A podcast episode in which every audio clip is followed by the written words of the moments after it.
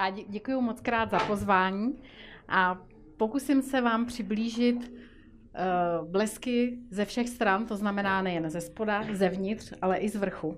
Uvidím, jak se mě to povede. Na začátek bych asi řekla to, že v eh, Ústavu fyziky atmosféry pracuji už 27. rokem.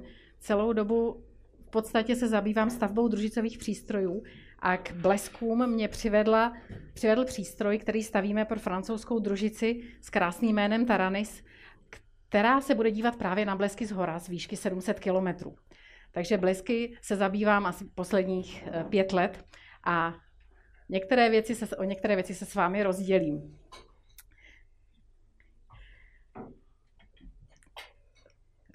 V každé sekundě probíhá na celé Zemi až 2000 bouřek. Je to 1% povrchu země a v každé sekundě máme 100 blesků.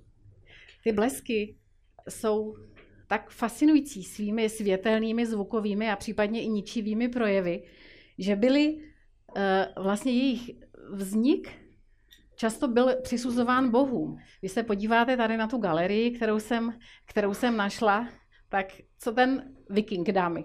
Dobrý, že jo? Ten se mně líbí nejvíc. Ten keltský Taranis to není bůh blesku, ale to je bůh hromu a o tom budu mluvit později v souvislosti s tou družicí, protože se podle něho jmenuje. Když se podíváme trošku do historie, nezačnu z blesky od Adama, začnu v roce 1706 u Benjamina Franklina, který vlastně poprvé eh, dokázal, že blesk je elektrický výboj. Ta cesta k tomu byla poměrně složitá. On byl 15. ze 17 dětí. Eh, jeho tatínek z něho chtěl mít kněze, ale ona mu ve škola vůbec nešla, takže se nakonec vyučil knihtiskařem a byl celkem úspěšný i v tomto, protože jednak založil v Americe první veřejnou knihovnu, vydával penzylvánské noviny, eh, měl vlastní tiskařství a e, vydělal si poměrně dost peněz a to tak, že ve 40 letech se rozhodl, že s tím sekne a začne dělat vědu. A začal se věnovat studiu tzv. záhadných elektrických jevů, neboť ho fascinovaly ty bouřky. V té době se domnívali lidi, že je to nějaký výbuch plynu uvnitř mraku. A jemu se to úplně nezdálo, protože viděl nějakou podobnost mezi bleskem a mezi jiskrou, kterou e, mohl vidět v jiných souvislostech mnohem menší. A v roce 1752 udělal známý velmi nebezpečný pokus s papírovým drakem, který měl ve své špičce kovový hrot, byl na konopném provázku přivázaný a ten drak byl z hedvábného papíru, na konci byl klíč, já nevím, jestli to tam je dobře vidět, asi není. Na konci byl tady, tady klíč, z něho vede drát do takzvané Leidenské lahve, což je takový, uh, takový kondenzátor, dejme tomu se dá říct, do kterého chtěl sbírat ten elektrický náboj. Vypustil draka i se svým synkem do mraku. Tady ten obrázek není údajně úplně pravdivý, protože údajně stál ve stodole, kde bylo sucho. A to byl jediný důvod, proč ho to vlastně nezabilo. Protože se mu podařilo opravdu po tom konopném provázku, který je naštěstí málo vodivý, dostat ten náboj až k ruce. Provázek začal sršet, začal ho brnět ten klíč v ruce. Takže to bylo v roce 1752 a on začal přemýšlet nad tím, jestli by nešla buď to ta energie nějak využít, anebo, protože měli spoustu vlastně eh, poničených budov od blesků, jak teda svést tu energii tak, aby neublížila té budově. Takže vymyslel teoreticky bleskosvod a to tak, že by byla 8 až 10 stop dlouhá tyč, která by se přidělala nějakým způsobem na nejvyšší místo, eh, například ve vesnici, jako je kostel nebo něco takového, ale oni mu to nedovolili. Oni mu to nedovolili, protože tvrdili radní eh, ve městě, kde bydlel, že se tím svede ta energie do země a že budou zemětřesení. No, takže ho ku podivu předběhl tento pán. Prokop Diviš to byl katolický kněz, přírodovědec, léčitel, hudebník a vynálezce a sestavil svůj hromosvod, který vypadá jinak, než navrhoval Franklin. O spoustu let dřív vidíte, že Franklin ho teoreticky navrhl v roce 53, ale dovolili mu ho postavit až v roce 60 ale pan Diviš ho sestrojil už v roce 54. Jeho replika je v Helvíkovicích u Žamberka, můžete se podívat, včetně jeho, eh, jeho rodného domku. A ten měl jiný nápad. Ten nechtěl původně chránit budovy. Ten chtěl využít tu energii, svést z mraku a někde ji uschovat a pak ji třeba použít. Což se nepodařilo do dneška, že jo? Eh, tahle ta myšlenka je stará, ale nepodařilo se vlastně, protože nevíme pořádně, kde ten blesk uhodí, takže využít tu energii se zatím eh, nějak zvlášť nedaří. Z té historie se posuneme jenom o dva roky naspátek. Tady je krásná mapa, eh, která je vzatá ze stránek dole tadyhle napsaných. Jmenuje se to World Wide Lightning Location Network, která pomocí přijímačů na eh, relativně nízkých frekvencích zaznamenává eh, blesky po celé zeměkouli. Těch senzorů je spousta. A tohle je rozložení blesků na té svislé ose je eh, zeměpisná šířka, na té vodorovné ose je zeměpisná délka a tady tou barevnou škálou je počet blesků na kilometr a čtvereční a rok. Je celkem dobře vidět, že ty blesky se soustředí více nad pevninou než nad mořem a více v oblastech, kde je větší teplo.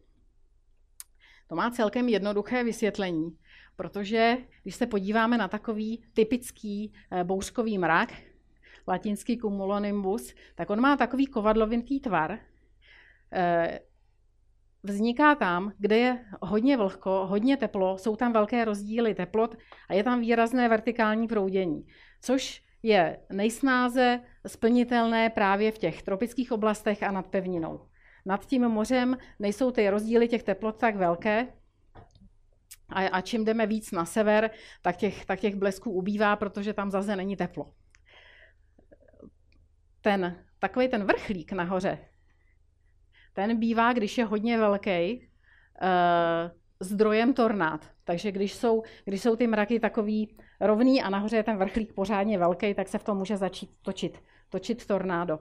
Důvod, proč je to takhle zaseknutý, je ten, že když si vezmeme, jak se mění eh, teplota od povrchu země směrem vzhůru, tak to je hranice takzvané troposféry, kde se teplota přestane snižovat a začne se zase zvyšovat. A tato hranice je tady v našich zeměpisných šířkách někde okolo 9 km, na rovníku až okolo 18 km, takže až tam můžou sahat ty, eh, ty bouřkové mraky. Teď, co se vlastně v tom mraku děje? Aby vzniknul, my vlastně víme, že ten mrak bude pravděpodobně bouřkový, ale to neznamená, že víme, jak ten blesk tam vzniká. To je velká otázka, která není zatím vyřešená. Eh, tady je na obrázku vidět, že na, na té čárkované čáře je nulová teplota. Pod ní se vyskytují především vodní kapky, a nad ní potom se začne vyskytovat směs eh, kousků ledu, případně sněhových vloček a vodních kapek a tady úplně nahoře už jsou potom jenom ledové krystaly. A v tom mraku probíhá proudění směrem nahoru i směrem dolů a ty kousky ledu a ty kapičky se o sebe třou. A protože některé z nich mohou získat elektrický náboj jednak tím, že přichází kosmické záření z hora, jednak eh, radon, který uniká ze země a oni potom, některé, které jsou nabité a třou se s těmi ostatními, tak si můžou předávat ten náboj. Eh, jestli eh, máte představu, jak velký náboj může mít taková ledová, takový ledový kousek, tak jsou to jednotky femtokulombů, což je 10 na minus 15, to je strašně malý náboj. To má jeden, jeden ten kousek. No a vědcům stále nebylo jasné, jak vlastně eh, to předávání toho ledu eh, vzniká. Tady teda, kdybyste viděli moje auto, tak to jsou kroupy, které byly tady 15.8.2010, tak to mám ten samý dělíček, takhle můžou být i velký. Co se v tom mraku děje? Když se srazí dvě kapky, tak si většinou předají kus hmoty, ale toho náboje si moc nepředají. Když se srazí dva kousky ledu, tak z toho vznikne nějaký pružný nebo nepružný ráz, ale taky to není ono. Zjistili, zjistili v laboratoři vědci, že vlastně nej, nejpřijatelnější uh, nebo nejpravděpodobnější způsob, jak se nabíjejí ty kousky ledu, který potom uh, jsou vlastně nutnou podmínkou pro to, aby vůbec vzniknul nějaký elektricky nabitý mrak, tak bude tající kapičky ledu. To znamená, že ta hranice kolem té nuly stupňů a, a kousek nad ní je ta, ve které se děje něco zajímavého. Když oni si potom předávají ten náboj, tak gravitací ty těžší padají dolů, ty lehčí zůstávají nahoře a začnou se v tom mraku tvořit takové vrstvy, uh, ono se jim říká těmhletěm kouskům taky hydrometeory, ale jsou to buď to teda kousky ledu nebo, nebo kapičky vody. Začnou se tam tvořit vrstvy uh, těch kousků, které mají stejný náboj. A jakmile někde vzniknou takové vrstvy, tadyhle je obrázek převzatý z eh, měření, který naměřili, jak vypadá rozložení nábojem v raku pomocí balónu. To měření bylo hrozně komplikovaný, má strašně špatnou výtěžnost, protože pouštět balón do bouřkového mraku a měřit tam něco, to, ono to jde dost špatně, ale podařilo se jim to. Takže naměřili tak, takhle vypadající rozložení těch, těch eh, nábojů. Ty červené šipky jsou kladený nábojový vrstvy, ta modrá šipka je hlavní eh, záporné nábojové centrum, takže bychom si to mohli představit jako takovouhle zvláštní eh, jakoby dva kondenzátory v sobě nebo prostě vrstvy těch nábojů, ale můžeme i zjednodušeně si představit, že ten božkový mlak je vlastně taková velká baterka. A ve chvíli, kdy to Napětí mezi těma vrstvama je dostatečně velké, aby mohl vzniknout na těch kouskách ledu nějaký počáteční výboje, tak v té chvíli se potom začnou ty výboje sčítat různě a začne se v tom mraku tvořit drobný výboje, který potom si vybírají cestu nejedno, nej, největší vodivosti, aby potom opustili mrak a nakonec se dostali až na zem. Ten mrak Zjednodušeně, jak jsem říkala, vypadá takhle, takže má takový kladný centrum, záporný centrum. Podle toho taky ty eh, blesky rozdělujeme, protože někdy, někdy může ten blesk jít z toho záporného centra směrem dolů. To je takzvaný blesk mrak země, záporný, ten je nejběžnější z těch blesků, který vedou směrem k zemi. Potom poměrně nebezpečný, málo se větvící, podle toho se taky pozná. Eh, a dost často taky eh, vznikající v tomhletom horním nábojovém centru ten kladný blesk, takzvaný. A potom jsou blesky, ty jste určitě viděli, vodorovné mezi mraky. A pak jsou blesky, které vidět nejsou pořádně, ty jsou uvnitř mraku a můžeme je vidět jako, že ten mrak v podstatě tak zasvítí. Těch je nejvíc, těch vnitromrakových, které nevidíme. 90% těch, mrak, těch eh, blesk, bleskových výbojů, které jdou směrem k Zemi, je eh, toho typu eh, negativní blesk mrak Země. Jak takový bleskový výboj vlastně vypadá? Už jsem říkala, že teda vzniká bouřkové mraku. Začnou se tam tvořit nějaké drobné výboje, kterým se říká anglicky preliminary breakdown, ale my česky budeme říkat iniciační pulzy. V určité chvíli ten výboj opustí mrak a začne se šířit k zemi po takových skocích, které jsou dlouhé okolo 50 metrů, trvají okolo 50 mikrosekund a ta rychlost je 10 eh, na pátou metru za sekundu. To, on, ono to není úplně rychlé, protože on si musí prorážet tu cestu, musí ionizovat si tu cestu, ten, ten uh, bleskový kanál vzniká jakoby postupně. Když se přiblíží nějakých 10 metrů nad zem, 20 do 50 metrů, a pokud je na té zemi něco špičatého, tak se k němu začne blížit takový vstřícný výboj směrem nahoru. Já, možná, že se to někdy na nějakém obrázku viděli, například z nějakých vysokých věží, Taky je to třeba, ehm, dají se najít na internetu obrázky, jak, se, jak takový blesk vzniká na turbíně eh, větrné elektrárny směrem nahoru.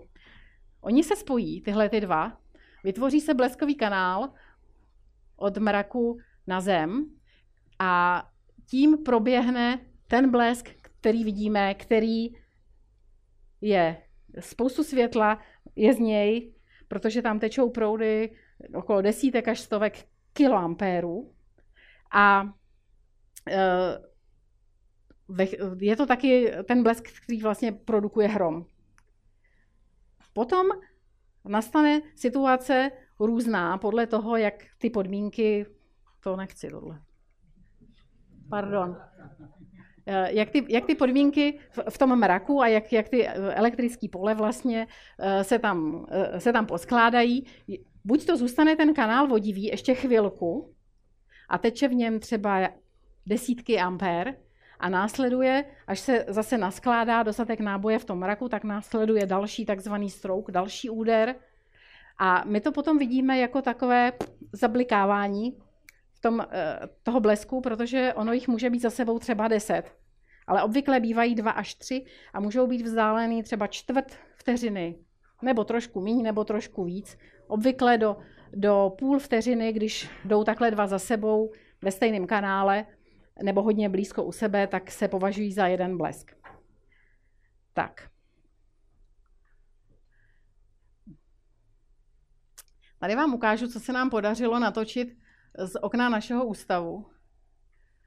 Když se podíváte do levého horního rohu, tak tam se začne rozvíjet, rozvíjet ten takzvaný vůči výboj, který postupuje směrem k zemi a e, je to e, zpomalené asi 500 krát.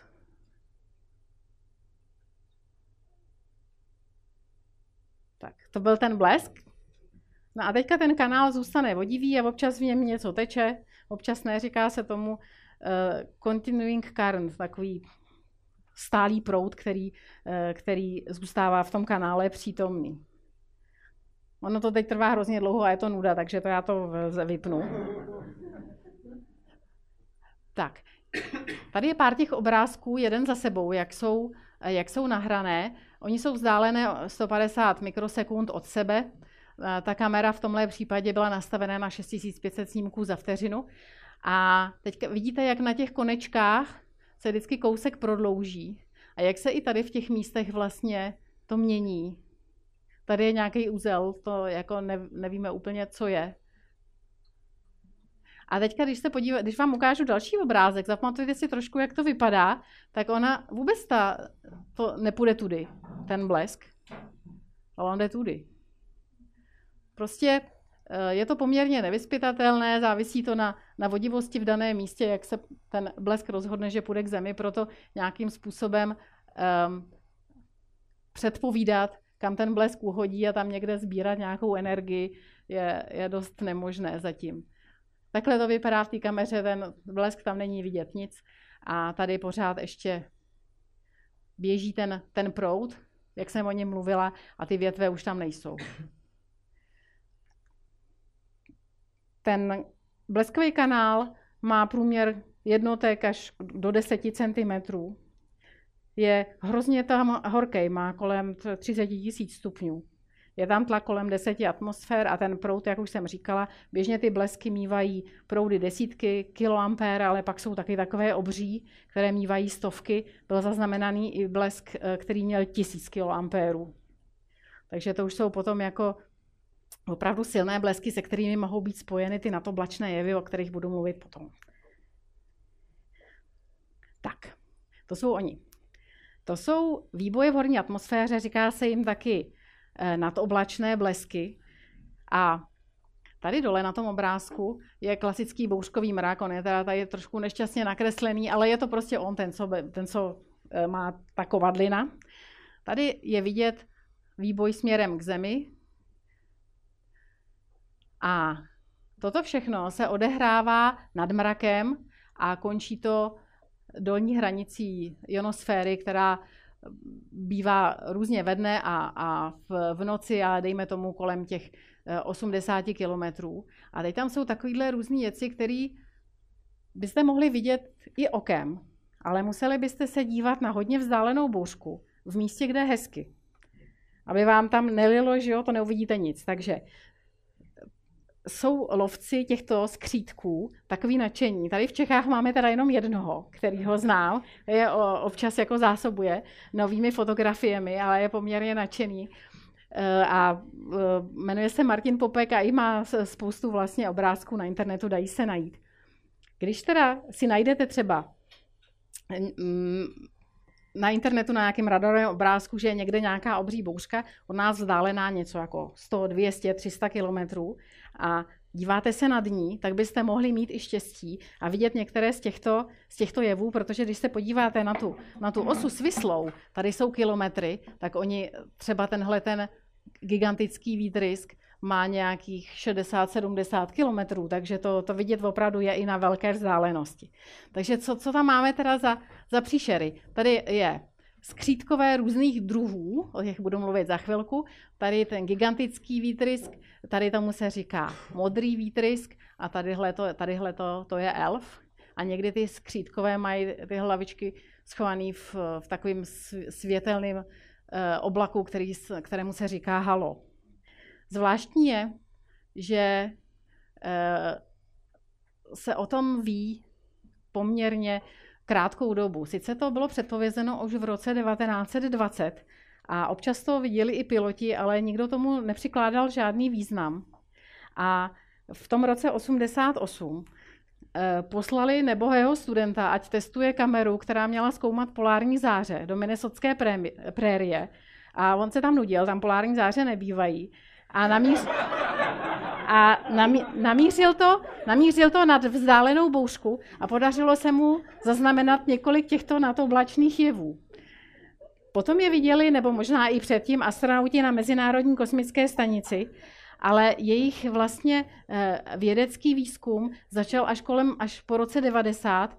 Ten eh, kongres eh, Americké geofyzikální unie je poměrně známý, je to taková největší geofyzikální konference, která se každý rok um, odehrává v prosinci v San Francisku, tak tam to bylo poprvé prezentováno, takže až od těch 90. let vlastně začíná výzkum těchto jevů, uh, pokouší se fyzici zjistit, jak vznikají, proč vznikají, kdy vznikají a uh, s většími nebo menšími úspěchy už se něco ví, ale pořád jako je toho spoustu neznámého, stejně jako je pořád neznámé, co se přesně děje v tom bouřkovém mraku.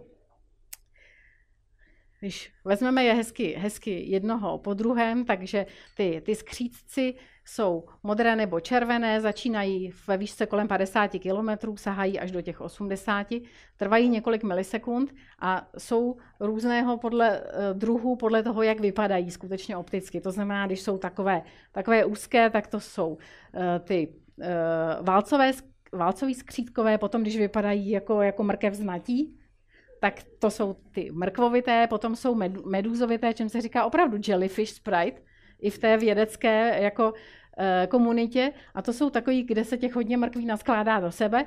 No a proč, proč to je červený a modrý, když blesk pod mrakem vlastně vidíme bílý, že jo? Ono to je proto, že ta atmosféra je tam řídká a oni se tam e, excitují Eh, atomy kyslíku a dusíku nebo molekuly a podle toho, tamhle to má napsané v té předposlední eh, lince, které atomy nebo molekuly se excitují a potom září, tak podle toho eh, ty skřítkové mají takovou barvu. Zvláštní je, že se vyskytují převážně nad těmi kladnými blesky, kterých je málo, jak jsem říkala, to znamená, že těch skřítků taky není moc.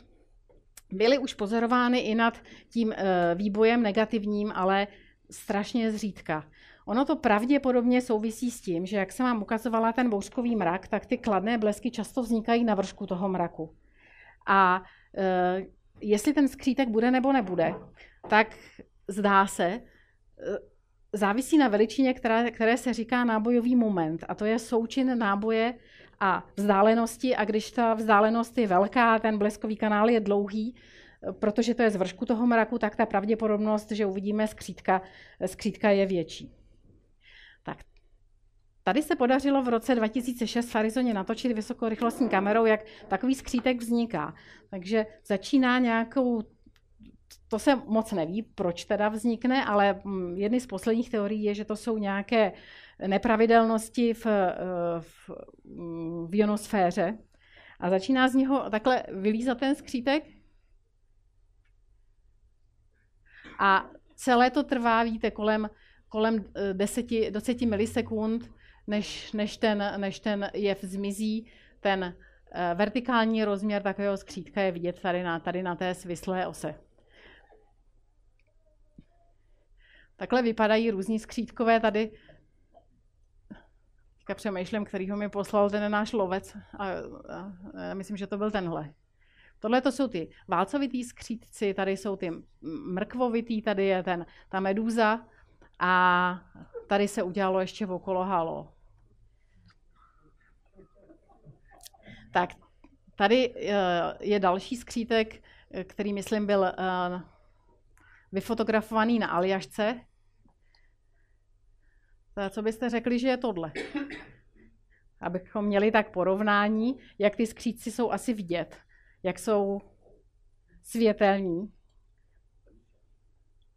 Ne? Taky ne? Kosmonaut nevím, ale taky ne. Bylo mi řečený, je, chcete ještě někdo, ha- prosím? Hvězda to není. Taky ne? Ne? A byl jste nejblíž. Ne. A je to planeta, ano. Je to Jupiter. Je to Jupiter, takže asi, asi takhle, takhle uh, jsou vidět ty skříci na, na vzdálenost asi 300 kilometrů. Tak. Tady je obrázek jednoho takového netypického uh, skřítka, který z nějakého důvodu poměrně neznámého má ty uh, ko, kořínky jako na, nahoru i dolů.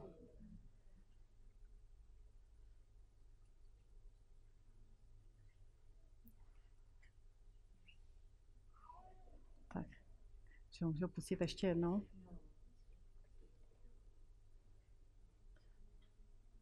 Je to poměrně impozantní. Já jsem teda žádného neviděla, jako na vlastní oči.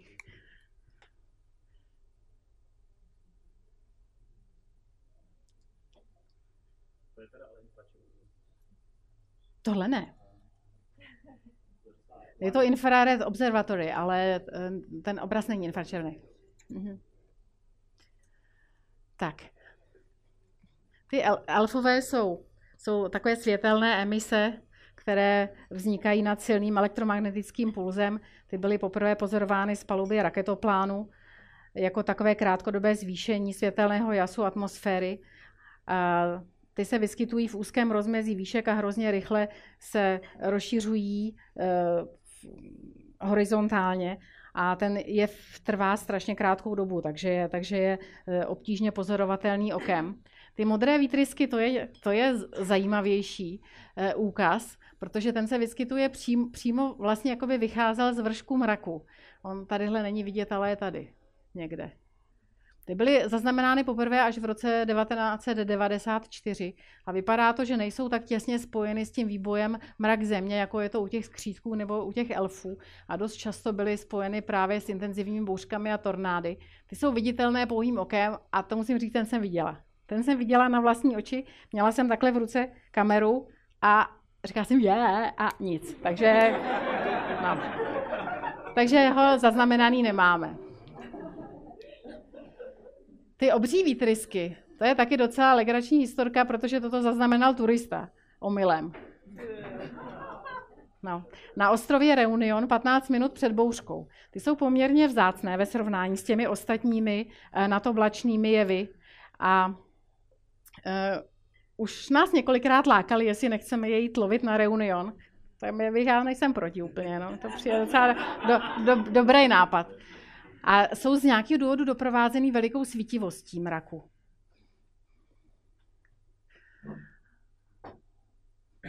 Tady vám ukážu, co natočili kosmonauti.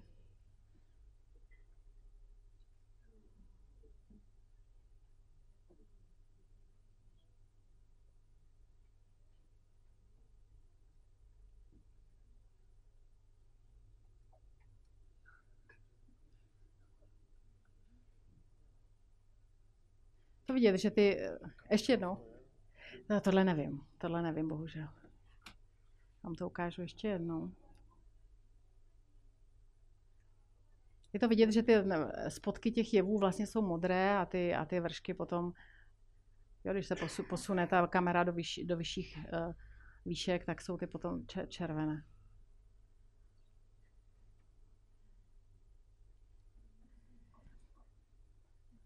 Potom existuje ještě jeden jev, který není světelný a kterýmu se, nevím, jestli jste eh, náhodou nezaznamenali, říká se tomu taky temný blesk.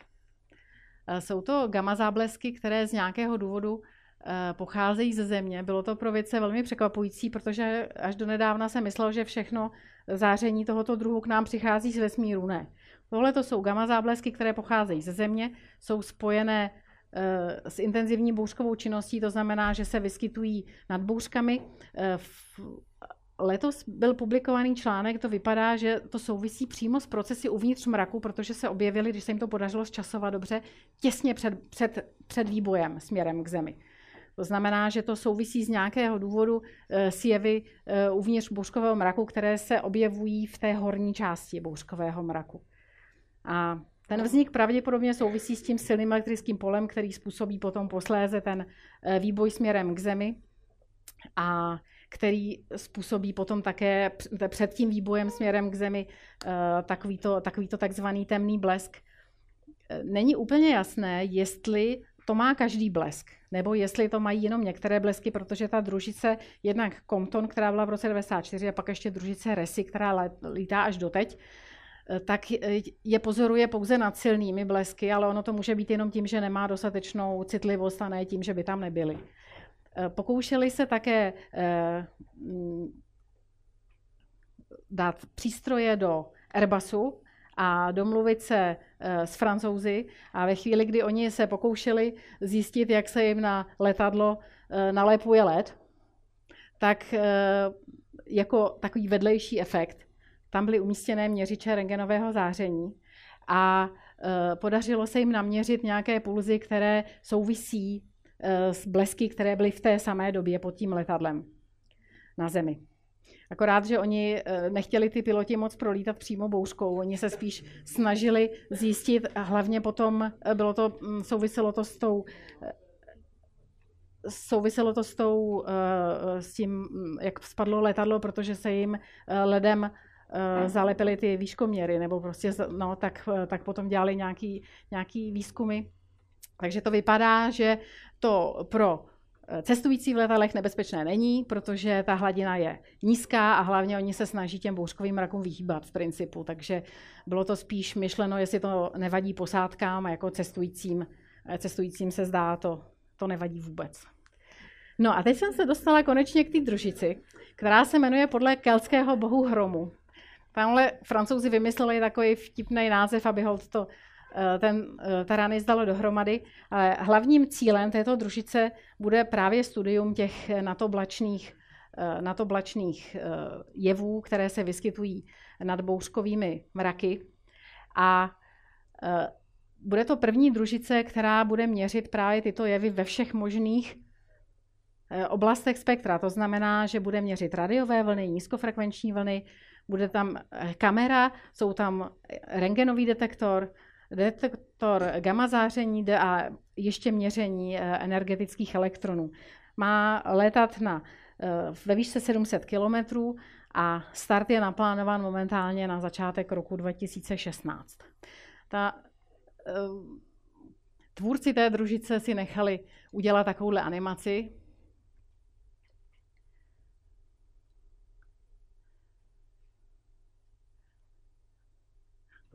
Takže pevně věříme, že jestli se všechno podaří a jestli uh, Sojus, se kterým se to má z francouzský Gveány vypustit, jim zase nespadne, takže naměříme uh, blesky v těchto všech frekvenčních oblastech, tyto na to blačné a že se ten eh, výzkum zase posune díky tomu o kousek dál. Ta družice vypadá takhle. Eh, tady jsou, tady je, eh, jsou baterie a taková tak, takzvaná služební část té družice. Ta vědecká část té družice je tady nahoře. Tohle to je tyč, na které je umístěn tady tří osí, tří osí magnetometr. Tady jsou antény na eh, vysoké frekvence, antény na, na nižší frekvence. Tohle to jsou rengenové detektory. Tady to je fotometr, a pak tam jsou ještě detektory na eh, částice, ty tady je špatně vidět, ty částicové detektory.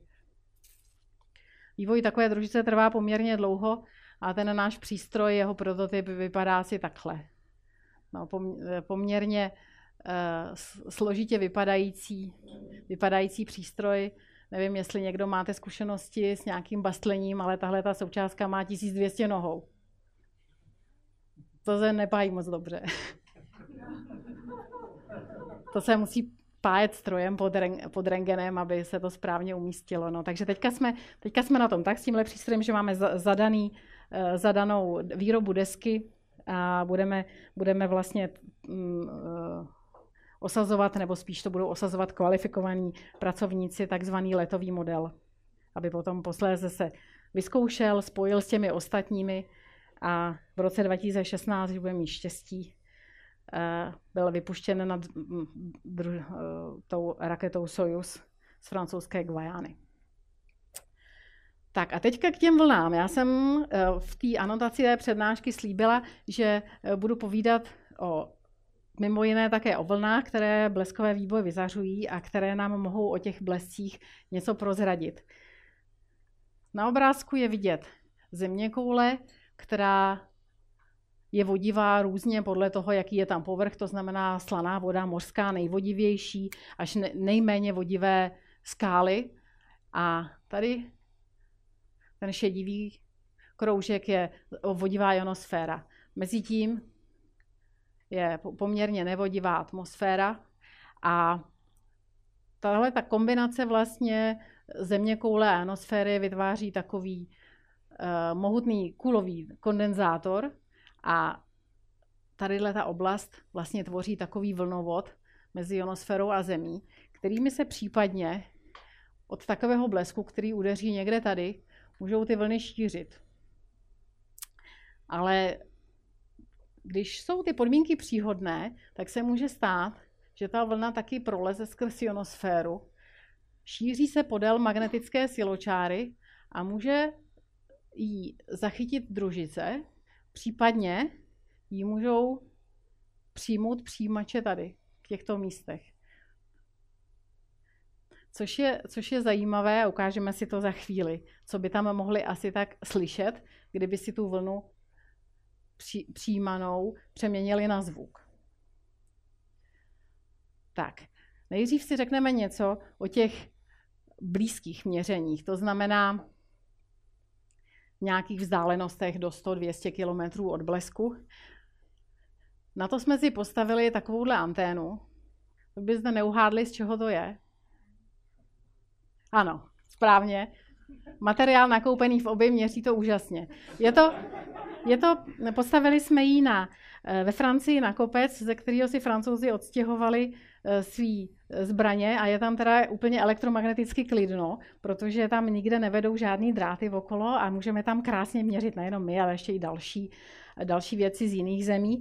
Eh, takhle k tomu vypadá ta elektronika, kterou jsme tam, kterou jsme tam zanechali.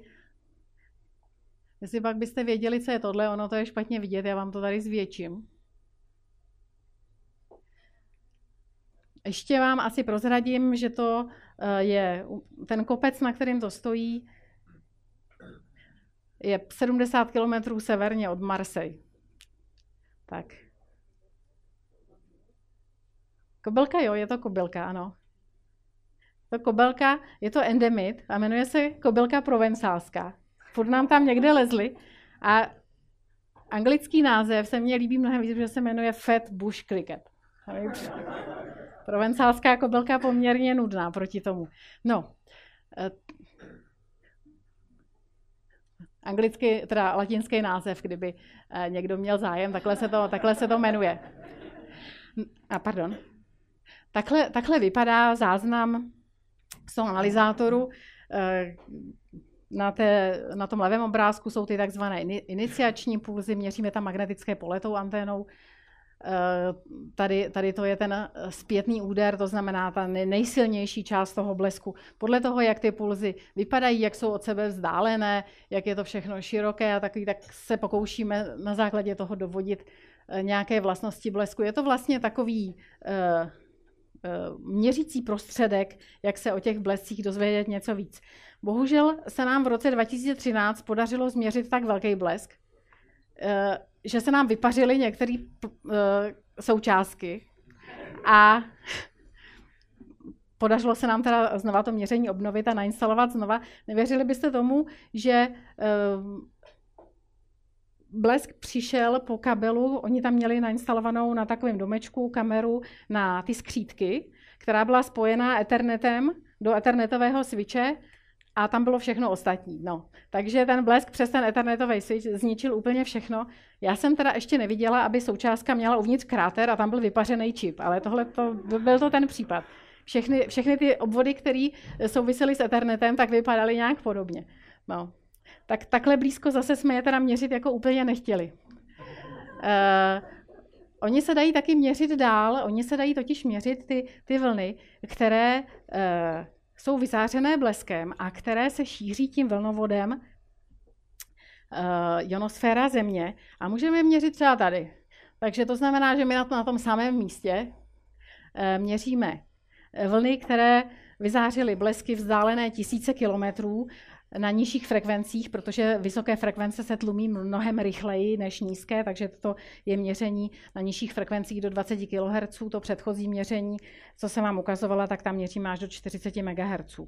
No a ten záznam potom vypadá asi takhle. Když tady zvětším eh, tohleto, tak tomu se říká takzvaný tweak. Taková, to je spektrogram, na té eh, svislé ose je frekvence, tady do 20 kHz, na té vodorovné ose je čas, tady, tady, to, tady máme uh, jednu vteřinu. A ten blesk, jak se šíří tím vlnovodem, tak se může šířit v různých módech. A ty módy jsou potom vidět jako tady ty ocásky. Jinak se tomu říká tweak. Když je těch ocásků hodně, tak se tomu říká dračí tweak. Ten, to naše zařízení vypadalo poměrně, poměrně jednoduše, říkali jsme tomu Stonehenge anténa. A tady to je dřevěná, dřevěná tyč, tady to jsou kameny, tady je 12 závitů eh, a 12 závitů eh, kolmo na ně, který měří teda magnetické pole eh, ve dvou na sebe kolmých směrech.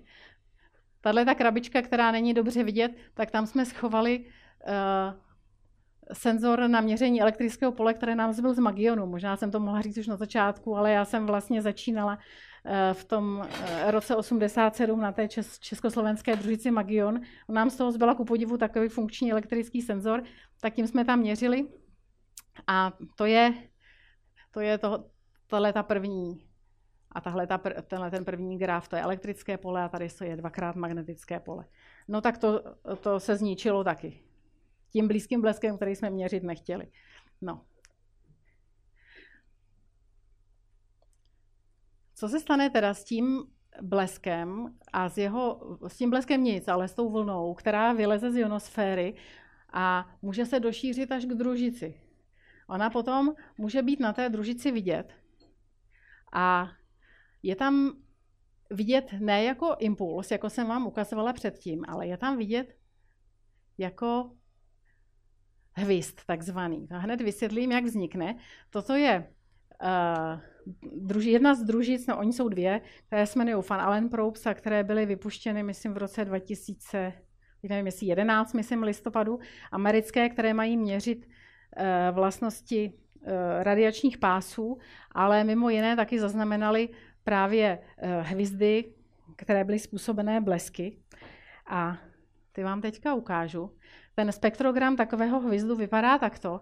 To znamená, když si vzpomenete, jak jsem ukazovala ten obrázek předtím, tak tam byly vlastně rovné čáry. To znamená, že ve frekvenci se s časem se frekvence nemění. Když to tady v, v téhle, v tomto případě, když se dostane ta vlna, která vznikla od blesku do uh, plazmatu uh, v magnetosféře, tak se a to prostředí je anizotropní, tak se stane to, že se ty frekvence eh, vyšší nebo ty vlny vyšších rychlostí šíří rychleji než ty vlny, které mají nižší frekvence a potom to v tom spektrogramu takhle vypadá.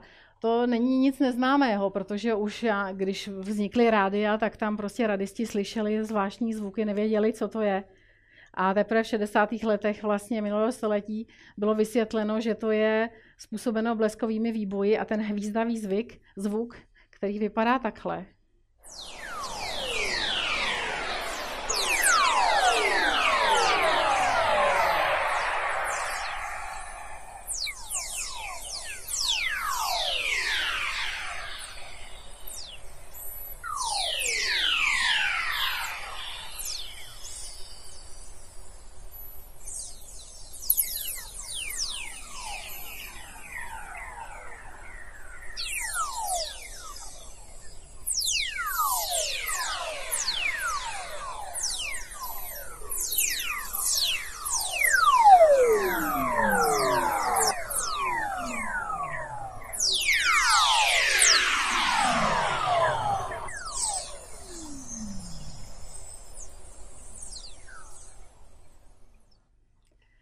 Tenhle hvízdavý zvuk právě můžou vidět na té opačné polokouli.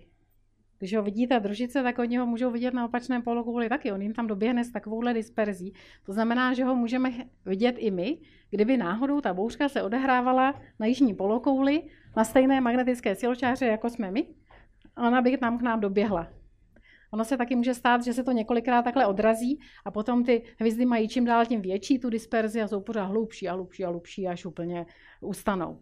No a já teda koukám, že už jsem docela pořádně přetahla, ale asi bych vás neměla ochudit o toto. A to je okulový blesk. A ten se zatím nepodařilo vytvořit. Vlastně se neví pořádně, co to je.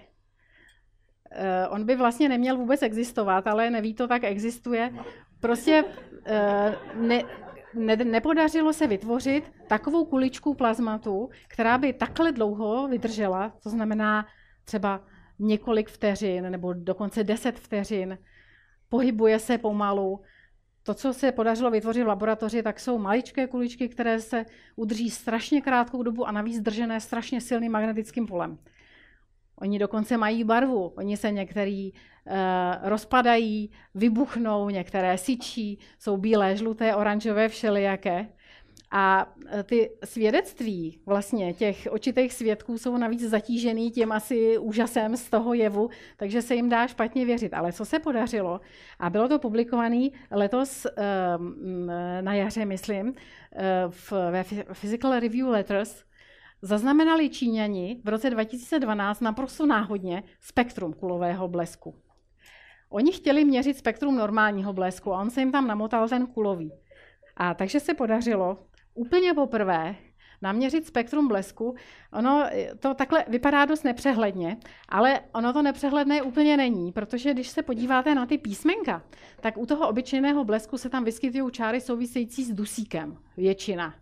Což je uh, nic nenormálního, prostě v atmosféře máme dusíků spoustu. Ale co ten kulový blesk, tam se vyskytují takové, eh, takové prvky jako železo, křemík, vápník. Takže momentálně hypotéza, která jediná vlastně byla vědecky aspoň trošku ověřená, je, že když normální blesk praští do země, tak potom vznikne jakási koule, která obsahuje právě eh, prvky, které se v zemi vyskytují ale je to zatím jediné měření. E, ty obrázky, které oni měli, tak vypadají jako, že to je 10 metrů v průměru. Kdežto, což je poměrně zvláštní, protože jsou zdokumentované třeba díry ve skle, které udělal kulový blesk a ty mají třeba 10 cm maximálně. Takže je to ale první vlastně e, e, vědecké měření kulového blesku, které, které existuje. A to je všechno.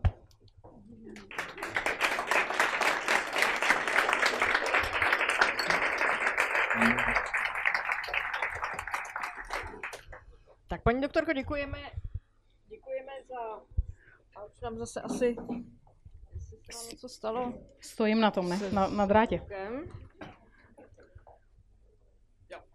Tak. A já jsem to vypla že jo? Tak tohle? Jo, přesně to. Tak, už to funguje. Tak, díky. Tak děkujeme za uh, úvodní vystoupení, paní doktorko. A teď přichází čas pro vaše dotazy a podařilo se nám spravit tady mikrofon a zvuk, takže uh, mikrofon čeká na vás a proto já vás poprosím, máte-li dotaz, abyste se přihlásili a my k vám nějakým způsobem se pokusíme uh, dopravit mikrofon, případně pokud to máte blízko, tak budu ráda, když třeba i nám vyjdete vstříc. A vás ostatní poprosím o to, aby, aby, abyste když tak posílali mikrofon dál, tak všichni tady budeme tak společně improvizovat. Tak kdo má první dotaz?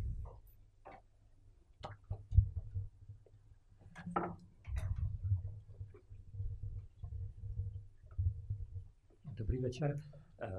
Já bych na takovýhle dotaz eh, jako dost, nebo více či méně často jsou vidění reklamy eh, typu, že naše přepěťová ochrana je skvělá, neprůstřelná a tak dále. Zajímalo by mě, jak je to ve skutečnosti jestli ta přepěťová ochrana skutečně eh, ochrání proti blesku, proti blesku, řekněme, s jakou intenzitou či pravděpodobností. Jestli se to dá. No, určitě, určitě se to dá, ale já to nevím, abych pravdu řekla. Eh, vím, že mm, samozřejmě ta mm, proud, který tím bleskem prochází, je určující v těch svých ničivých eh, důsledcích. Ale a, a taky jim, že když opravdu jako uh, se trefí ten blesk do vaší antény nebo do něčeho takového, tak to nepřežije nic, co je tam potom dál. Ale jestli je nějak kvantifikovaný vztah mezi uh, tím proudem, který je u toho blesku Eh, odhadnutý právě změření magnetického pole a tím jeho ničivým účinkem, případně tím stupněm eh, ochrany, to, to nevím. Věnují se tomu eh, část inženýrů, kteří dokonce zkoumají teď ty blesky, vyvolávají tím, že strkají dráty do mraku, a nebo je přitahují v, v Rakousku, mají věž, která se jmenuje Geisberg a kde vyloženě přitahují mraky, mají tam naměření toho proudu odpor, který má hodnotu asi několik miliohmů a je asi takhle velký. To se mi strašně líbí. No, ale mm, jak, jak je to s tou přepěťovou ochranou, to, to nevím. Děkuji pěkně.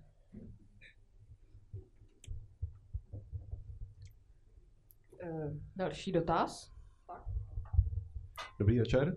Eh, já bych se chtěl zeptat eh, k tomu, jak jste mluvila o těch vlnách, které jdou eh, mimo ionosféru, jako tím vnějším obloukem, tak když jste říkala vidět, tím jste měla na mysli vidět anebo měřit? Tím jsem myslela měřit. Jo, díky. Tím jsem myslela měřit. Jsou slyšet, pokud si ten záznam přehrajete přes reproduktor, protože jsou to slyšitelné frekvence, jak tam bylo vidět, to jsou do, od, do 20 kHz. Teda já už to neslyším, ale ještě někdo to slyší.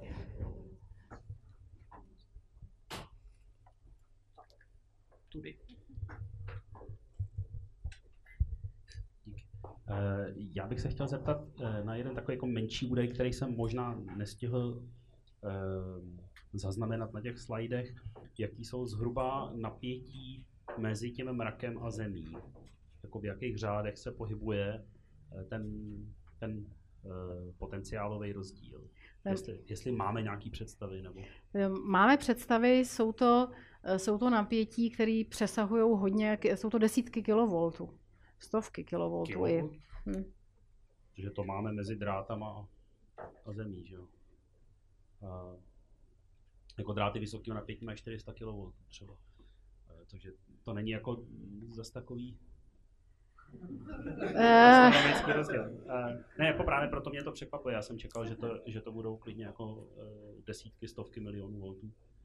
Ale mezi, mezi mrakem a zemí ne. Ono je potom, že jo, máte mrak, že jo, pak máte zem a pak máte tu ionosféru a pak máte uvnitř mraku. Takže oni jsou ty, ty napětí třeba uvnitř toho mraku, ty jsou, ty jsou velký.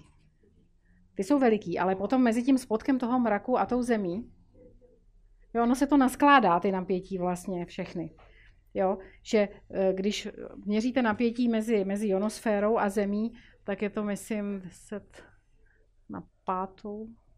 Si nejsem jistá. Si nejsem jistá.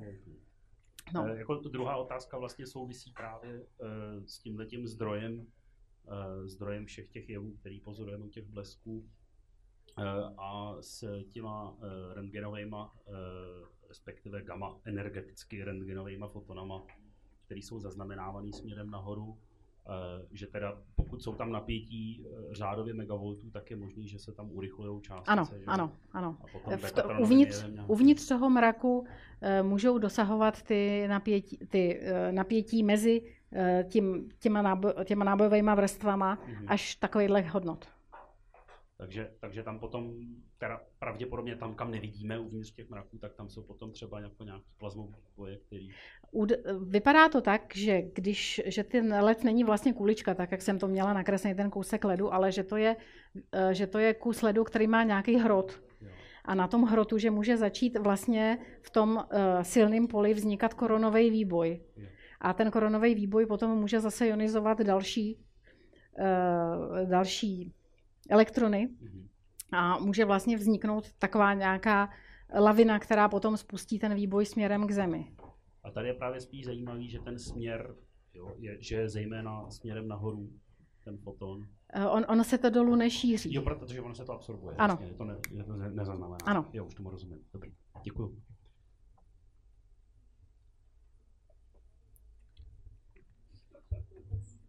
Dobrý večer. Já bych vám prvně chtěla moc poděkovat za skvělou přednášku. Děkuju. Moc mi to líbilo. A mám takovou otázku, a možná je hloupá, ale a když před pár lety vlastně hrozil výbuch na Islandu sopky, tak byly nádherné fotky a právě těch výbojů. Má to, je to jako stejný blesk, jako co pozorujeme při bouřkách, nebo se nějak liší nad těmi sopkami? Liší se. Liší se, byly opravdu pozorované, krásně mi se taky strašně líbily. Dokonce se to podařilo už i v laboratoři se opakovat. Základní, pro, základní rozdíl je v tom, že se tam nenabíjejí kousky ledu, ale kousky prachu. Takže vlastně ten výboj jakoby vzniká na uh, kous, kouscích, prostě, který byly vyvržený uh, z té sopky, který se nabíjejí, to se úplně neví jak.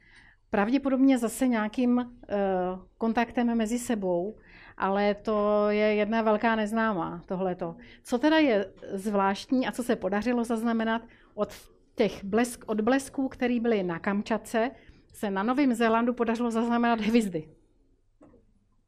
Takže tyto blesky sopečný produkují taky hvězdy.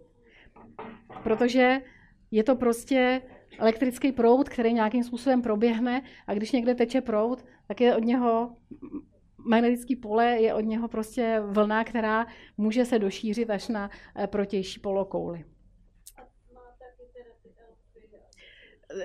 Vůbec se to neví, ale pravděpodobně ne. Pravděpodobně ne, protože já, ty, ty pole tam asi nebudou tak, vysou, tak, tak velký, aby mohly tyhle ty natoblačné jevy vzniknout. Je to zajímavá myšlenka. Já až potkám nějakého bleskového vulkanologa, což jsem potkala jenom jednoho zatím, a ten byl ještě laboratorní, tak se ho zeptám. Já bych se prosím rád zeptal, jak rychlí jsou ty nejrychlejší kamery, kterými fotíte blesky nebo natáčíte?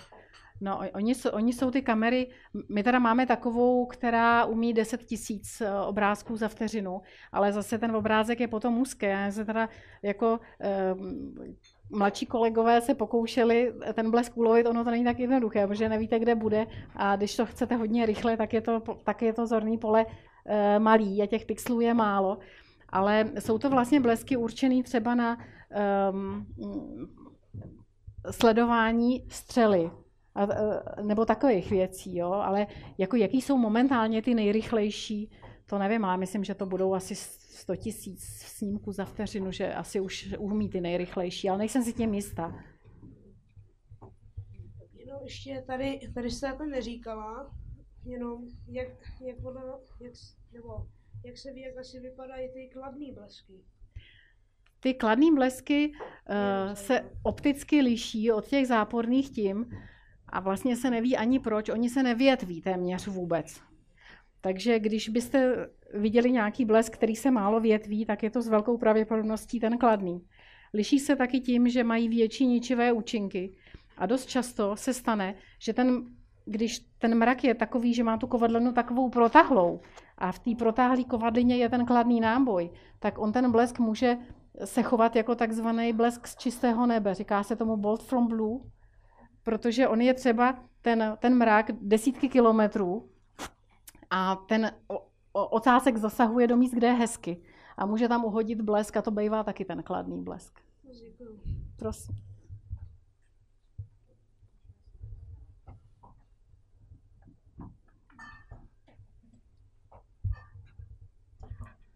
Jaroslav Foglar ve svých rychlých šípech se párkrát dotknul nějakých pro- problematik lidových mýtů nebo městských mýtů, kromě toho, že nesmíme pít na třešně, protože to je skoro jistá smrt.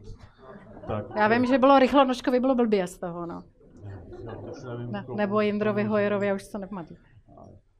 Tak tam v jednom příběhu i popisuje to, že se nesmí utíkat při bouřce, protože vás prostě jednoznačně zasáhne blesk. Tak eh, bychom mohli třeba bych se mohl zeptat, jestli na tom třeba něco je, nebo No, to na, na, tom, na tom pravděpodobně něco je, protože doporučuje se teda nestát u něčeho, u něčeho vysokého, pokud možno. A když běžíte, tak, tak máte nějaký krokový napětí. To taky není moc dobrý. Nejlepší je si lehnout, pokud možno. a rozplácnout se a dělat nev, nevodivýho.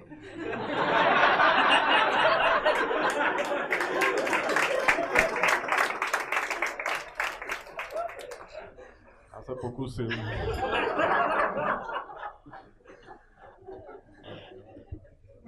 Teď jsem zapomněl, co jsem si... Ještě, ještě jsem se chtěl zmínit, on, Pro, Prokop Diviš je vlastně považován možná za toho vynálezce, tak je to náš člověk, tak asi to chceme tak mít. A ono, ono, to je, ono to, já jsem to nestihla říct, ale e, pokoušeli se najít historici e, v záznamech, korespondenci Benjamina Franklina, jestli náhodou si s panem Divišem nepsal, jestli se s ním nesetkal, nebo jestli spolu vůbec nějakým způsobem nekomunikovali a, a nepodařilo se jim najít vůbec nic. Jediný, co se jim podařilo najít, že Benjamin Franklin si psal s někým z Ruska, který potom zkusil ten samý pokus a umřel u toho. A takže, takže uh, myslím si, že, že Diviš je považovaný za tvůrce hromosvodu právem.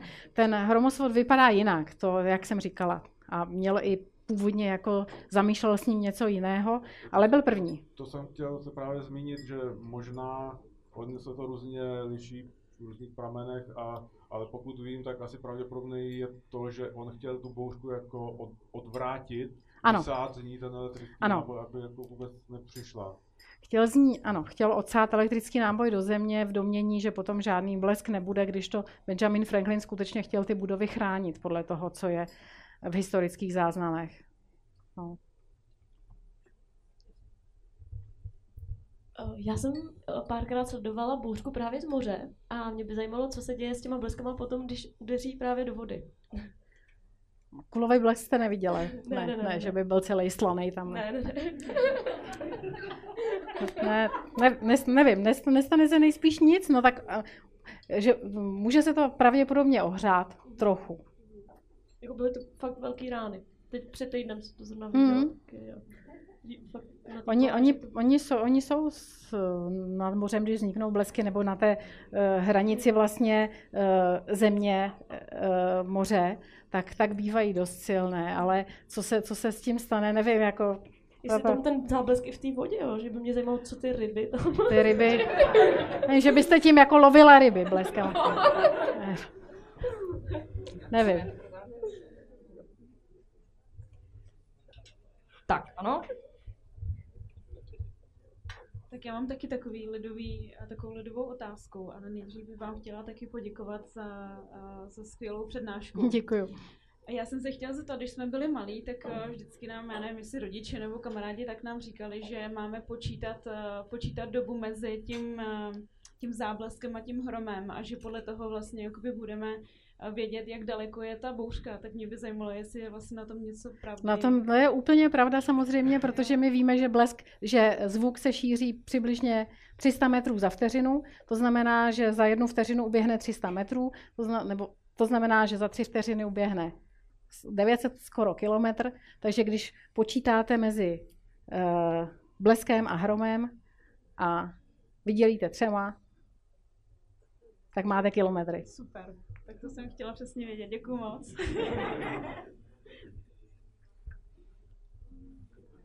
jak si vysvětlujete, že tohle se vůbec přežije lidský organismus? Souvisí to s tím, v jakém místě se zrovna nacházíte, jestli blízko nějakého velkého prostředí nebo suchého, nebo že jsou lidi, to přežijou?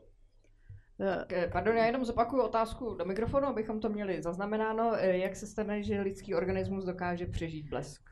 Závisí na tom, kde ten, kudy, vla, kudy vlastně projde ten, ten blesk. Když stojíte na něčem, co je uh, mokrý, vodivý, tak, tak to je jiný, než když stojíte na něčem suchým, protože ten blesk může do toho mokrého proběhnout prostě skrz vaše tělo. A teďka jde ještě o to, jestli se teda třeba jste mokrý a podaří se, že se ten blesk šíří jenom jakoby po, po tomu mokrým, po povrchu těla, ale pokud projde srdcem, tak se může stát, že to srdce prostě zastaví.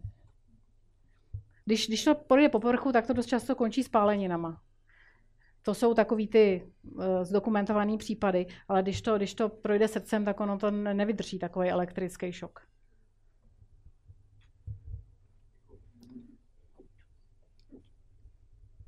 Já také moc děkuji za přednášku krásnou a vtipnou. Já jsem se chtěla zeptat, možná to je úplně hloupá otázka, ale jestli se umělé uh, věci uh, snažili uh, blesk vlastně vytvořit, nebo tam došťourat do toho mraku něco, co by uh, ten blesk vytvořilo a třeba kdyby si to využilo potom pro energetiku nebo pro nějaký zdroj. S, to, s tím využitím je to potíž, ale jsou, jsou jednak laboratoře, kde, jsou schopni, kde mají elektrody vzdálené od sebe třeba 10 metrů a skutečně tam dají takové napětí, které, že dojde k tomu průrazu vzduchu a uh, začne se tam ten výboj šířit. Jsou Eh, takové mm, pokusy, že vytvářely i ten kladný, i ten záporný blesk podle toho, od které elektrody, ke které se to šířilo a na nich se pokoušejí eh, právě tím, že tam mají krásně namířenou tu vysokorychlostní kameru, tak se dívat, jak se ten, jak se ten blesk postupuje po kouskách a jak se, jak se větví. Co se týče přírody, tak tam je to potíž. Vyvolat blesk z čistého nebe to moc nejde, ale jsou ty, ty blesky, které jsou vyvolány, jsou Eh, jsou dělané tak, že se vlastně do bouřkového mraku existujícího eh, strčí drát, po kterém ten blesk sjede na zem proto, že prostě je ten drát dostatečně vodivý a že je to pro něj snažší cesta, než aby si to někde tvořil a prorážel si ten vzduch. A takovéto blesky taky samozřejmě vyzařují vlny a dá se měřit řízeně, jakoby, co ne, nemusí se čekat, až, až příroda nadělí. Ale že by se, že by se uh, pokoušeli, nebo takhle, to spíš jsou utopie, že by se pokoušeli tu energii toho blesku vytvořit, nějak využít. Ono totiž spousta té energie se vypotřebuje na světlo a na teplo hlavně. Takže třeba ta energie té radiové vlny, která z toho potom jde, tak je malinká. Jsou byste nic eh, jako chytat, chytat Eh, energii z radiových vln od blesku, to je k ničemu, to prostě je k nepotřebě, to ani neohřeje vodu, ani nic. Jinak ten sám jeden blesk, když bych vzala všechny ty příspěvky dohromady, tak má energii asi 1 gigajoule. To už je hodně. To už je hodně, to už by, to už by uh, jsem to, uh, jsme to nějak počítali kvůli jednomu televiznímu pořadu, kde to bylo blbě, ale uh, myslím, že by vydrž, vydrželo jedna vesnice mít z toho uh, veřejné osvětlení několik měsíců. Když by se podařilo ten jeden blesk celý, myslím, i s tím teplem, se vším, uh, uschovat. Ono totiž potíž je v tom, že to je strašně krátký. Ono je to sice 1 gigajoule, ale trvá to třeba desítky mikrosekund. Takže on vám ten výkon... No. To není moc.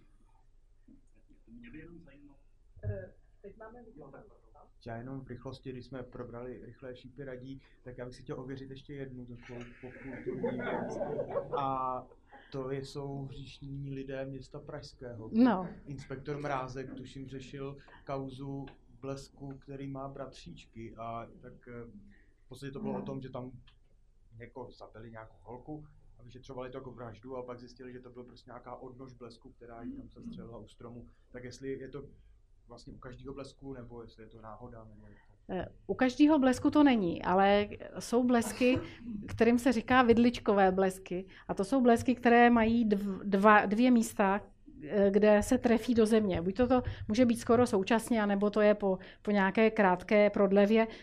Dost často to bývá v místech třeba, kde jsou víc těch špičatých objektů, na které se eh, můžou ty blesky přichytit, protože je ta cesta zrovna nejvodivější, ale je to možný. To jsou ty větve, jak jsem ukazovala, tak někdy se stane, že skutečně dvě ty větve dojdou až k zemi.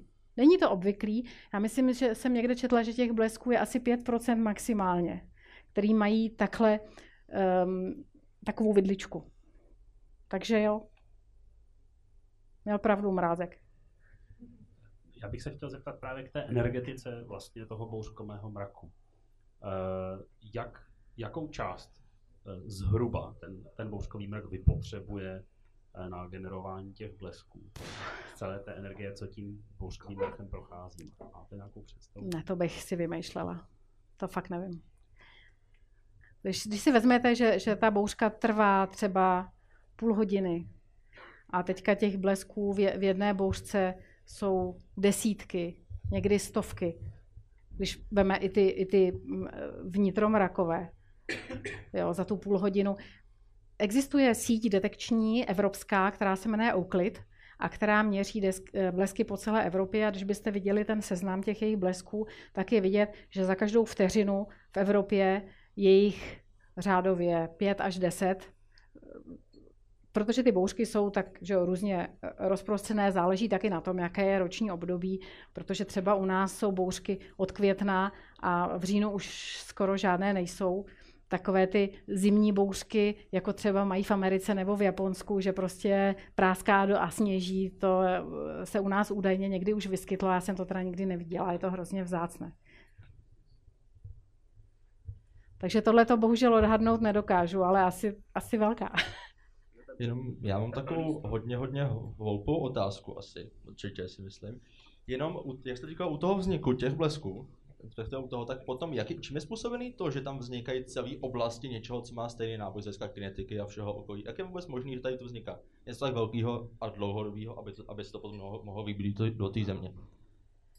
Když tam vznikne taková jako velká oblast, taková... kladný náboj a někde západný náboj. Jak je to možné, když tam ještě to pomocí těch malých částic a takové, tak jako jakým, že se někde uspořádá, takže to je kladný, někde západní.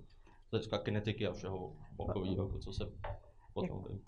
Ono se tomu moc neví, ale momentální přijímaná teorie je, že to způsobuje gravitace, protože eh, ty lehčí eh, kousky, eh, buď to vodní kapičky, droboučky, anebo sněhové vločky, padají, padají, nebo takhle, jako by padají dolů pomaleji a sou, soupeří tam dva efekty. Jednak ty vzdušní proudy směrem nahoru a gravitace směrem dolů. A e, nepadá to stejně rychle. A ty, ty, ty které jsou prostě lehčí, tak se z nějakého důvodu nabíjí kladně. A ty, které jsou zápornější, se nabíjí z nějakého důvodu, pardon, těžší se nabíjí záporně. A proto tím letím mechanismem zřejmě vzniká takováto struktura.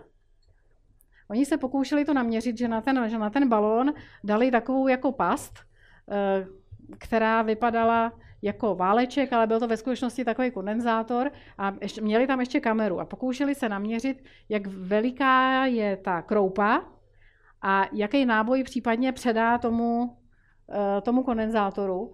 A právě zjistili toto, že když je větší, tak se nabíjí záporně, ale ono se neví proč. Potom i takový byly laboratorní pokusy, že dali jednu kroupu do silného elektrického pole v laboratoři a koukali, co se děje s kroupou. A když byla ta kroupa menší, tak se, tak se eh, častěji nabíjela kladně, jako to, prostě se to neví, ono se to nedá naměřit rozumně a navíc jako těžko v laboratoři nasimulujete prostě kroupy, vložky, vodu a všechno tohle. Ta, ta, oni tam měli vždycky jednu. Děkuji. No, to jsem vám moc neodpověděla, omlouvám se.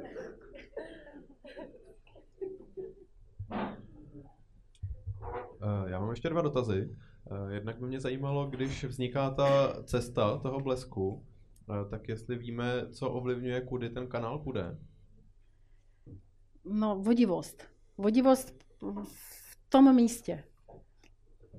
A čím je ta vodivost daná? Může to například eh, ovlivňovat třeba nečistoty ve vzduchu. Eh, může ten, ten kanál, myslím ta místní zrovna, jo? protože třeba v, v místech, kde je větší znečištění vzduchu, tak tam mají ty bouřky jiný charakter, než v místech, kde je to znečištění menší. A nad nějakýma městama v Brazílii, kde je to znečištění pekelný, tak tam dokonce naměřili, že v sobotu a v neděli tam mají mnohem méně blesků než ve všední dny, kdy jsou ty elektrárny zapnutý na větší výkon a ty, a ty eh, podniky fungují. Takže je tam jakási souvislost eh, mezi eh, složením atmosféry v tom daném místě. Ale když se podíváte na ty blesky nebo na oblohu, to je tak variabilní, že uh, ani nevím, jestli se někdo pokoušel vlastně jakoby zmapovat. Jo, jsou takové simulace, které se pokoušejí pomocí fraktálů uh, nasimulovat ten, ten pohyb toho, eh, toho bleskového výboje, ale že by někdo dokázal to předpovědět, nebo že by přesně věděl, co se tam děje, to, je, to by chtělo měření v místě, že jo. A nebo v laboratoři, no, ale ani, ani ta, i tak je to těžký, ne, nevím. V té laboratoři tam jsou asi dost homogenější podmínky při tom Jsou, boji, právě. Ale přesto ten tvar je podobný, že jo? Ten tvar je podobný, ano. Ten tvar je podobný. pak bych se ještě chtěl zeptat, když ten blesk dorazí až na tu zem, eh, tak eh, tam ví se, jak dál teče ten, eh, ten náboj pod zemí? Tak to netuším, to bude asi něco jak s tou vodou, ne- nevím. Nevím. Díky. Nejspíš se neu, bude asi neutralizovat, že jo, jako těžko říct, no. Ale ne, nezůstane to tam, že jo. No.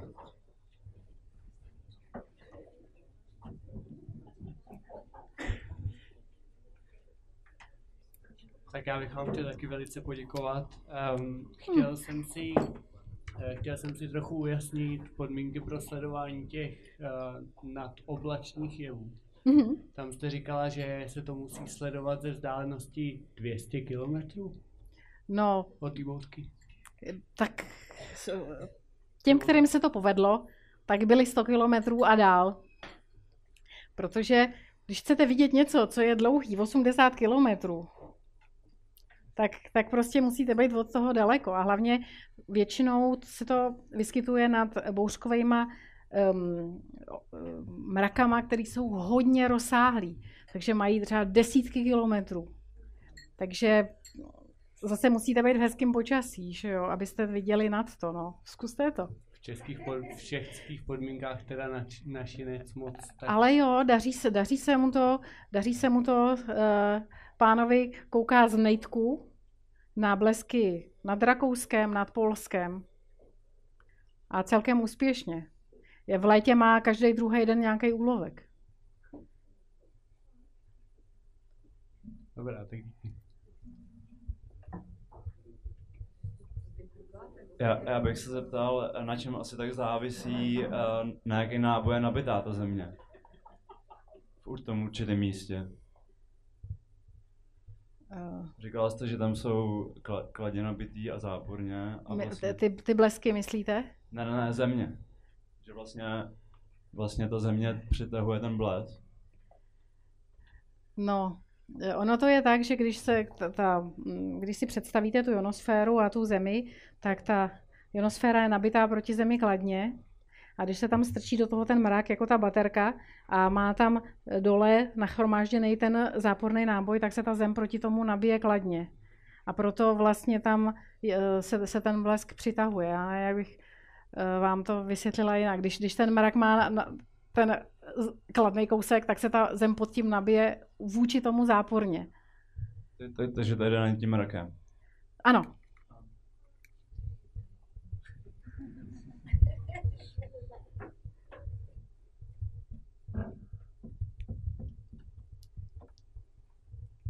Zeptám se já. Mě by zajímalo, jak to vypadá u vás eh, na pracovišti, když se nad Prahou blíží bouřka. Zda, když máte třeba poradu, tak to okamžitě přerušíte a, a spustíte nějaké přístroje nebo připravíte si kamery, nebo zkrátka, jak to u vás takhle probíhá. No, ono je to tak, že, že na, na, v našem ústavu se dělá spoustu různých věcí. Ty blesky eh, jsou tam spíš jakoby malá část té problematiky, ale když se blíží bouřka, tak máme všichni radost.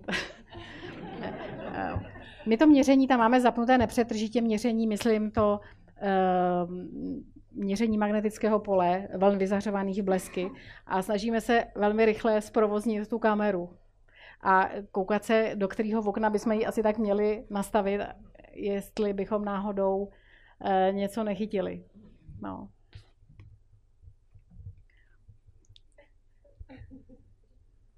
Já mám taky radost, když se blíží bouřka. Já se bouřky bojím rád.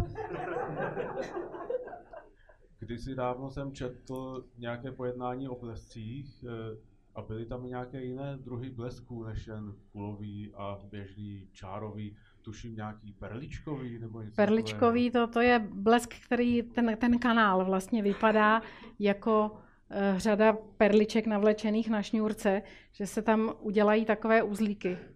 ale proč se to děje, to nevím. V laboratoři se podařilo takovou věc uh, vytvořit, ale mnohem menší, na mnohem menších škálách, na jak 10 cm, že se vlastně jakoby ten bleskový kanál zaškrtí.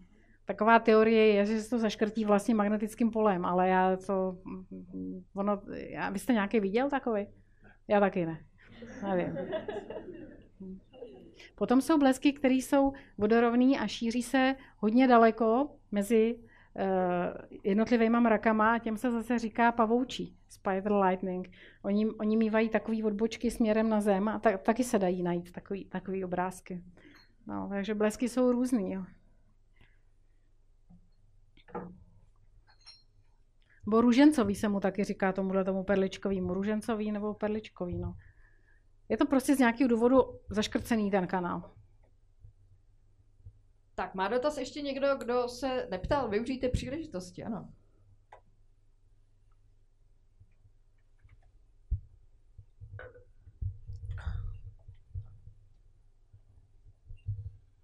Dvě poznámky, jednu, jednu otázku. Jedna poznámka k těm přepěťovým ochranám. Tam se zdá, že ono to většinou chrání jenom proti přepětí v síti, která většinou je proti blesku, který není u vás. Pokud to je někde, někde jako dál, dál, dál od vás, ne úplně blízko, tak vás to asi ochrání. Pokud to je přímo k vám, tak vám to moc nepomůže.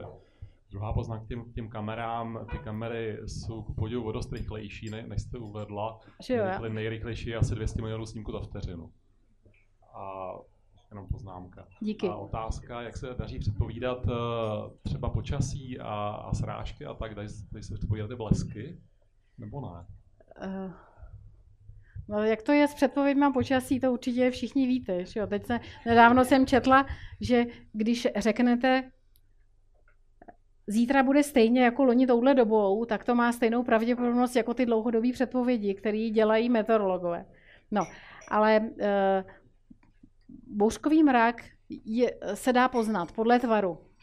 Takže pokud víte, jak vypadá bouřkový mrak, eh, tak se dá předpokládat, že budou blesky. Další věc je, že z těch radarů je vidět složení toho mraku. To znamená, že je vidět, jestli je čistě jenom z vody, anebo jestli tam jsou kousky ledu, protože to má jinou odrazivost.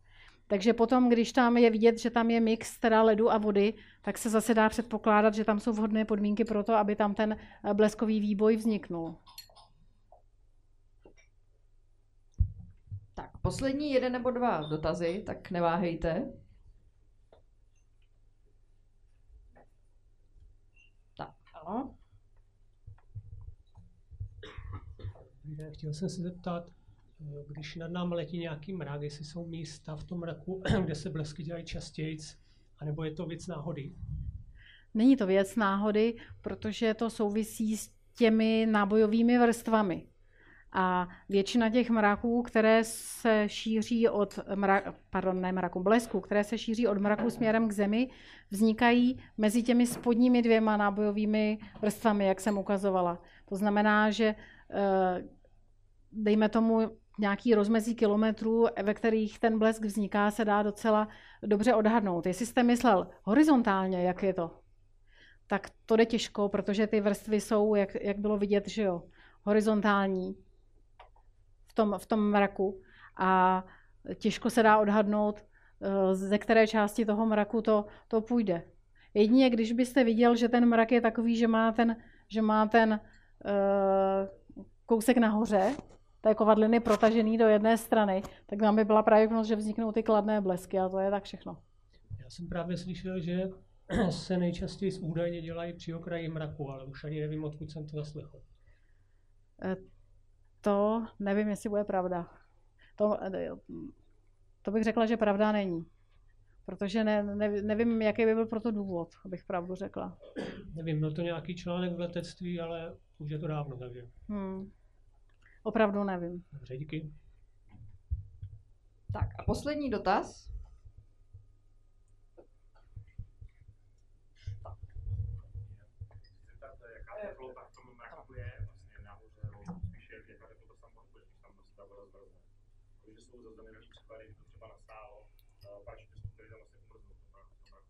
Já když, když, když, se, když se vrátíme k tomu já mezi tím zopakuju otázku, abychom ji měli pro záznam. E, jaká je teplota mraku? Jednodušeně, ano. Tady ho mám, tadyhle.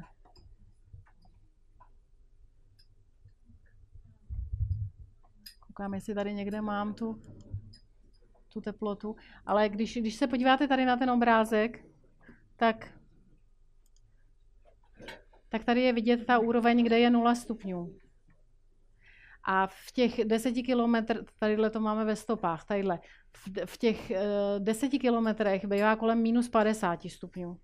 To vám vždycky hlásí v letadle, že jo? No, takže uh, tady ta teplota celkem lineárně klesá.